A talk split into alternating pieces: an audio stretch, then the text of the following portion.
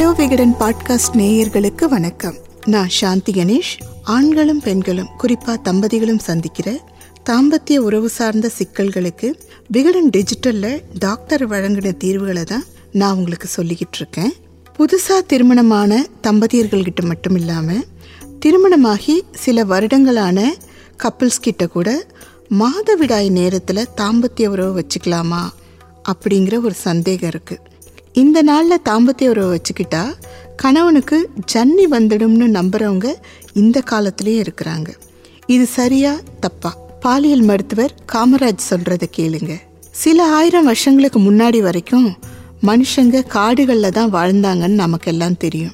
இந்த காலகட்டத்தில் மனுஷங்க மழை நெருப்பு அப்படின்னு அவங்க உயிருக்கு ஆபத்து ஏற்படுத்தக்கூடிய இயற்கைக்கு பயந்த மாதிரியே பெண்களோட மாதவிடாய் பற்றியும் பயந்தாங்க. ஏன்னா கூட்டத்தில் ஒரு பொண்ணுக்கு மாதவிடாய் நிகழ்ந்துட்டா அந்த ரத்த வாடையை சில பல கிலோமீட்டருக்கு அந்த பக்கம் இருக்கிற கொடிய விலங்குகள் கூட மோப்பம் பிடிச்சிட்டு வந்துடும். அதனால் அந்த பொண்ணை மட்டும் மாதவிடாய் நாள்கள் முடிகிற வரைக்கும் மலை உச்சியில் இல்லைன்னா உயரமான மரங்கள் மேலே தங்க வைப்பாங்க. ஒரு காலகட்டத்துக்கு பிறகு எந்த காரணத்துக்காக செஞ்சோங்கிறத மறந்துட்டு செயலை மட்டுமே ஃபாலோ செய்ய ஆரம்பிச்சிட்டாங்க. அதாவது காடுகளில் இருந்து நகர்ந்து கிராமங்களில் குடியேறின பிறகும் மாதவிடாய் நாள்களில் அந்த பெண்ணை தனியே இருக்க வச்சாங்க. இதோட நீட்சியாக தான் பீரியட்ஸ் நேரத்தில் இதை தொடாத அதை தொடாதன்னு புதுசு புதுசாக கட்டுப்பாடுகளை விதிக்க ஆரம்பித்தாங்க அதில் ஒன்று தான் மாதவிடாய் வர்றப்போ உறவு வச்சுக்கிட்டா கணவனுக்கு ஜன்னி வந்துடுங்கிற கட்டுக்கதையும். சரி பீரியட்ஸ் நேரத்தில் தாம்பத்திய உறவு வச்சுக்கலாமா? தாராளமாக வச்சுக்கலாம் அப்படிங்கிறது தான் மருத்துவம் சொல்கிற உண்மை. மாதவிடாயின் போது வெளியேற ரத்தம் வந்து ரொம்ப ரொம்ப சுத்தமானது. அதில் எந்த கழிவும் கிடையாது. அதனால் உறவு கொள்கிற கணவனுக்கு எந்த தீங்கோ தொற்றோ ஏற்படுறதுக்கு வாய்ப்பே கிடையாது. உங்களுக்கு ஒரு விஷயம் தெரியுமா? மாதவிடாய் நேரத்தில் உறவு கொள்றதுனால பல நன்மைகள் ஏற்படும் அப்படிங்கிறது தான் மருத்துவ உண்மை.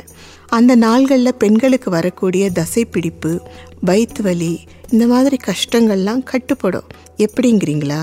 உறவில் இந்த உச்சக்கட்டம் வரும்போது உடம்புல வந்து மகிழ்ச்சி ஹார்மோன்கள் சுரக்க ஆரம்பிக்கும். இந்த ஹார்மோன்கள் என்ன பண்ணும்னா பெயின் கில்லர் மாதிரி செயல்பட ஆரம்பிக்கும். கூடுதலாக அந்த நாள்களில் பெண்களுக்கு இருக்கிற மூட் ஸ்விங்ஸும் குறைய ஆரம்பிக்கும். ஆனால் இதெல்லாம் தம்பதிகளுக்கு மட்டும்தாங்க பொருந்தும்.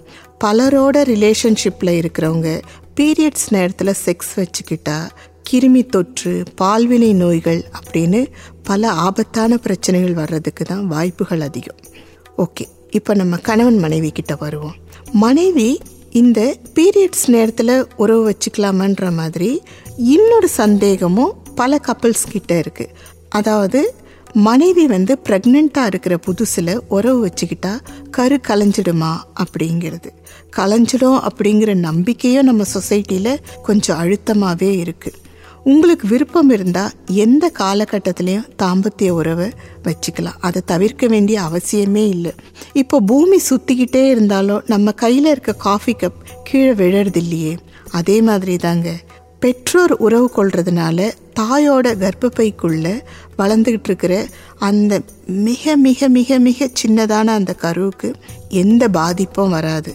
அதற்கான எந்த மருத்துவ ஆதாரமும் இதுவரைக்கும் இல்லை. சொல்லப்போனால் இந்த நேரத்தில் உறவு வச்சுக்கிட்டா மகிழ்ச்சி ஹார்மோன்கள் சுரக்கும். அதனால் மனசும் உடம்பும் மகிழ்ச்சியாக இருக்கும்.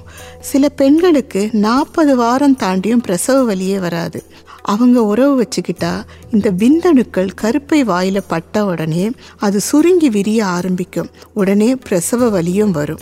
ஆனால் சில பெண்களுக்கு கர்ப்பமாக இருக்கும்போதே அடிக்கடி ரத்தப்போக்கு ஏற்படும்.